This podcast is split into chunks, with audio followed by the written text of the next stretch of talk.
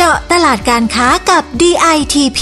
พอดแคสต์ดีๆ ที่จะช่วยเจาะลึกข้อมูลการค้า เพื่อสร้างความสำเร็จให้กับธุรกิจของคุณ จัดโดยสำนักพัฒนาตลาดและธุรกิจไทยในต่างประเทศ 2 กรมส่งเสริมการค้าระหว่างประเทศกระทรวงพาณิชย์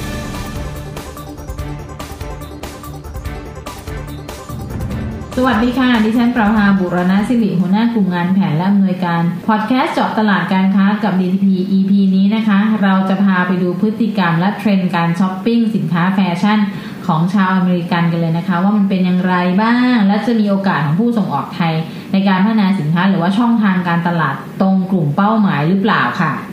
ค่ะ สวัสดีค่ะ ดิฉันลักษมีศิลาลิขิตค่ะ นักวิชาการเผยแพร่ปฏิบัติการค่ะ ข้อมูลวันนี้นะคะ ส่งตรงมาจากสำนักงานส่งเสริมการค้าในต่างประเทศ ณ ไมอามีสหรัฐอเมริกานั่นเองค่ะ อย่างที่คุณประภาเกรินไว้นะคะ ว่าวันนี้จะเป็นเรื่องของการเจาะตลาดสินค้าแฟชั่น ซึ่งเราจะโฟกัสไปที่กลุ่ม Gen Z เป็นหลักนะคะค่ะถามว่าทำไมต้อง Gen Z ค่ะ ก็เพราะว่ากลุ่มคนรุ่นใหม่เนี้ยค่ะ มีส่วนสำคัญในการขับเคลื่อนเศรษฐกิจค่ะ เขาเป็นกลุ่มคนที่เริ่มเข้าสู่วัยทำงาน แล้วก็มีกำลังซื้อมากขึ้นค่ะค่ะซึ่งเขาเกิดในระหว่างปี2540 ถึง 2555 ค่ะ หรือว่าอายุไม่เกิน 24 ปีนั่นเองค่ะ ใช่แล้วค่ะ จะมองข้ามไม่ได้เลยนะคะ เพราะว่าตัวเลขประชากร Gen Z หรือ Gen Z เนี่ย ในสหรัฐอเมริกาสูงถึง 67.06 ล้านคนเลยนะคะค่ะหรือคิดเป็น 22.5%ของประชากรทั้งหมดค่อนข้างเยอะนะคะคุณผู้ฟัง ใช่ค่ะ ซึ่งกำลังซื้อเนี่ยราวๆ 1.43 แสนล้านดอลลาร์สหรัฐต่อปีเลยนะคะ แล้วก็มีแนวโน้มของการขยายตัวเพิ่มขึ้นเรื่อยๆ เรียกได้ว่าพวกเขากำลังจะก้าวมาเป็นผู้บริโภคกลุ่มหลักในอนาคตนะคะ เพราะฉะนั้นเนี่ยจึงไม่แปลกเลยที่ธุรกิจต่างๆ เริ่มหันมาเจาะกลุ่ม Gen Z นี้นะคะ โดยเฉพาะกลุ่มสินค้าแฟชั่น เพราะว่าคนเริ่มทำงานเหมือนเรานะคะ ให้นึกย้อนกลับไปตอนเริ่มทำงานใหม่ๆอุ้ยอยากได้กระเป๋า อยากได้เสื้อผ้ารองเท้าแล้วซื้อบ่อยๆ เพราะฉะนั้นกลุ่มเนี้ยก็เป็นกลุ่มที่จะใช้สอยมากขึ้นนะคะ ใช่ค่ะถึงแม้ว่าชาว Gen Z นะคะ จะเป็นนักช็อปสินค้าแฟชั่นค่ะตัวยงค่ะ แต่ว่าเขาไม่ได้ช็อปแบบไม่ลืมหูลืมตานะคะอืมเขาก็จะมีความระมัดระวังในเรื่องการใช้เงินอยู่พอตัวเลยนะคะค่ะค่ะคนกลุ่มเหล่านี้นะคะ เขาจะศึกษาข้อมูลจากแหล่งต่างๆ ก่อนที่จะตัดสินใจซื้อค่ะ แล้วก็มักจะซื้อสินค้าที่มีคุณภาพแล้วก็เป็นที่นิยมของตลาดค่ะอือฮึที่พูดแบบนี้นะคะ ก็เพราะว่ากว่าร้อยละเจ็ดสิบของคนกลุ่มนี้ค่ะ เขามีพฤติกรรมที่ตรวจสอบการใช้เงินของตัวเองอย่างสม่ำเสมอค่ะ เพราะว่าเขาเข้าใจดีถึงสภาพเศรษฐกิจที่ผันผวนในยุคโควิดระบาดนี้ค่ะ ค่ะ ส่วนช่องทางช้อปปิ้งสินค้าแฟชั่นนะคะ หนุ่มสาว Gen Z เนี่ยเขาก็จะซื้อสินค้าผ่านร้านค้าปลีกทั่วไปรวมถึงช่องทางออนไลน์ด้วยนะคะ แต่ว่าจะเน้นช่องทางร้านค้าปลีกมากกว่านิดนึง คือคิดเป็นร้อยละ 56 ส่วนออนไลน์จะอยู่ที่ร้อยละ 38 ค่ะ ค่ะอีกเรื่องหนึ่งที่น่าสนใจนะคะ กลุ่ม Gen Z ค่ะ นิยมเลือกสินค้าแฟชั่นราคาแพงค่ะอืมคุณภาพสูงมากขึ้นนะคะ ก็จะสะท้อนให้เห็นถึงคุณภาพแล้วก็ความถูกใจว่าต้องมาก่อนค่ะอืมเรื่องราคาเนี่ยไม่ใช่เรื่องสำคัญเลยค่ะค่ะ ค่ะเรื่องนี้นะคะได้รับการคอนเฟิร์มจาก PayPal นะคะ ซึ่งเป็น Payment Gateway ระดับโลกค่ะอืมซึ่งมีลูกค้าเป็นกลุ่ม Gen Z เนี่ยประมาณร้อยอยละ 20 ค่ะ เวลาที่จะซื้อสินค้าแฟชั่นราคาแพงก็จะใช้บริการซื้อก่อนจ่ายทีหลัง หรือ buy now pay later นะคะ เช่นเดียวกับผู้ประกอบการเครื่องสำอางที่ออกมาคอนเฟิร์มว่า เรื่องราคาไม่ใช่ประเด็นใหญ่สำหรับ Gen Z นะคะ เพราะว่าสินค้าที่มีคุณภาพจะตอบโจทย์ตรงใจก็พร้อมจ่าย แต่ก็จ่ายแบบ buy now pay later เหมือนกันนะคะ นี่ก็เป็นเหตุผลสำคัญที่ทำให้ผู้ใช้บริการซื้อก่อนจ่ายทีหลังเนี่ยเพิ่มสูงขึ้น100ละ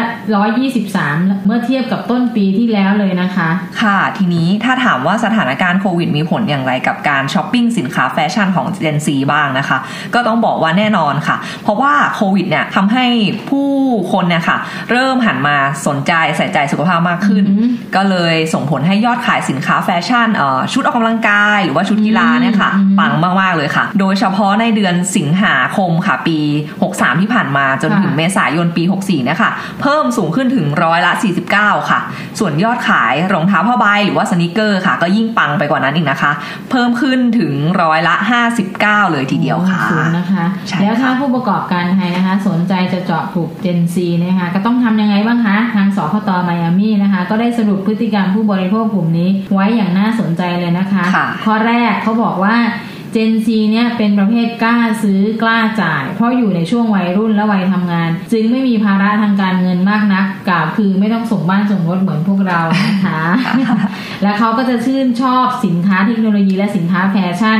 คุณภาพสูงราคาแพง เพื่อให้เป็นที่ยอมรับของเพื่อนและสังคมนะคะ ในขณะเดียวกันก็ชอบสินค้าแฟชั่นที่มีจุดขายในด้านเป็นมิตรกับสิ่งแวดล้อม เช่น สินค้าแฟชั่นเพื่อความยั่งยืน สินค้าแฟชั่นจากวัสดุรีไซเคิลนะคะ และด้วยความที่เขาเนี่ยเติบโตมาในยุคเทคโนโลยีทำให้สื่อโซเชียลมีเดียเนี่ยมีอิทธิพลต่อการซื้อสินค้ามาก ๆ เลยนะคะ ใช่แล้วล่ะค่ะ ค่ะ ค่ะ จากข้อสรุปพฤติกรรมผู้บริโภคเหล่านี้นะคะ ทางสคตไมอามี่ค่ะ เขาก็มีคำแนะนำกับผู้ประกอบการสินค้าแฟชั่นไทยด้วยว่าอือฮึ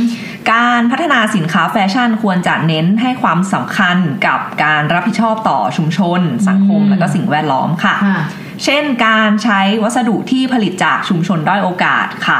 หรือว่าการใช้ผ้าที่ทำจากพลาสติกรีไซเคิลค่ะ เพื่อที่จะลดขยะในสิ่งแวดล้อมค่ะอือฮึส่วนช่องทางการจำหน่ายหรือว่าการทำการตลาดนะคะ ก็ให้มองไปที่แอปยอดฮิตต่างๆ ค่ะ อย่างเช่น TikTok Facebook หรือว่า Instagram นั่นเองค่ะ ค่ะ คุณผู้ฟังคะดิฉันก็มั่นใจเลยนะคะ ว่าเรื่องไอเดียความคิดสร้างสรรค์ของเราเนี่ยโดยเฉพาะคนไทยเนี่ย ไม่เคยเป็นรองใครอยู่แล้วนะคะใช่ค่ะ ที่เหลือก็คือว่าพัฒนาสินค้าให้ตอบโจทย์ตรงใจกลุ่มเป้าหมายก็คือ Gen Z เนี่ยนะคะ เรายังมีข้อมูลข่าวสารการค้าดีๆจากทั่วโลกมาอัปเดตกันเรื่อยๆนะคะ ก็เลยอยากให้คุณผู้ฟังเข้าไปอัปเดตจาก w w w d t t o v e r s e a c o m ซึ่งเป็นเว็บไซต์ของสำนัก พัฒนาตลาดและธุรกิจไทยในต่างประเทศ 2 ซึ่งจะมีข้อมูลอัปเดตมากมายที่มาจากสคตในต่างประเทศ แล้วก็จะมีทั้งเทรนให้คุณผู้ฟังสามารถดูแล้วเอาไปวิเคราะห์ เอาไปนำมาใช้เป็นข้อมูลในการพัฒนาสินค้า แล้วที่สำคัญนะคะ อย่าลืมมากดติดตามพอดแคสต์เจาะตลาดการค้ากับ DITP ด้วย รับรองคุณจะไม่พลาดโอกาสดีๆ ในข้อมูลการค้า แล้วก็รู้จักด้วยว่าอะไรที่เป็นที่นิยมตามเทรนด์ที่เขาแจ้งไว้นะคะ ค่ะ หรือว่าจะเป็นเว็บไซต์ข้อมูลเพิ่มเติมได้นะคะที่ www.ditp.go.th ค่ะ อันนี้จะเป็นเว็บไซต์ของกรมนะคะ ค่ะค่ะหรือว่าช่องทางที่สะดวกแล้วก็จำง่ายก็ต้องสายด่วนกรมส่งเสริมการค้าระหว่างประเทศ 1169 ค่ะอ่าค่ะสำหรับวันนี้เราสองคนต้องขอลาไปก่อน สวัสดีค่ะ สวัสดีค่ะ เจาะตลาดการค้ากับ DITP ติดตามข้อมูล ข่าวสาร และกิจกรรมดีๆ เพิ่มเติมได้ที่ www.ditp.go.th หรือสายด่วน 1169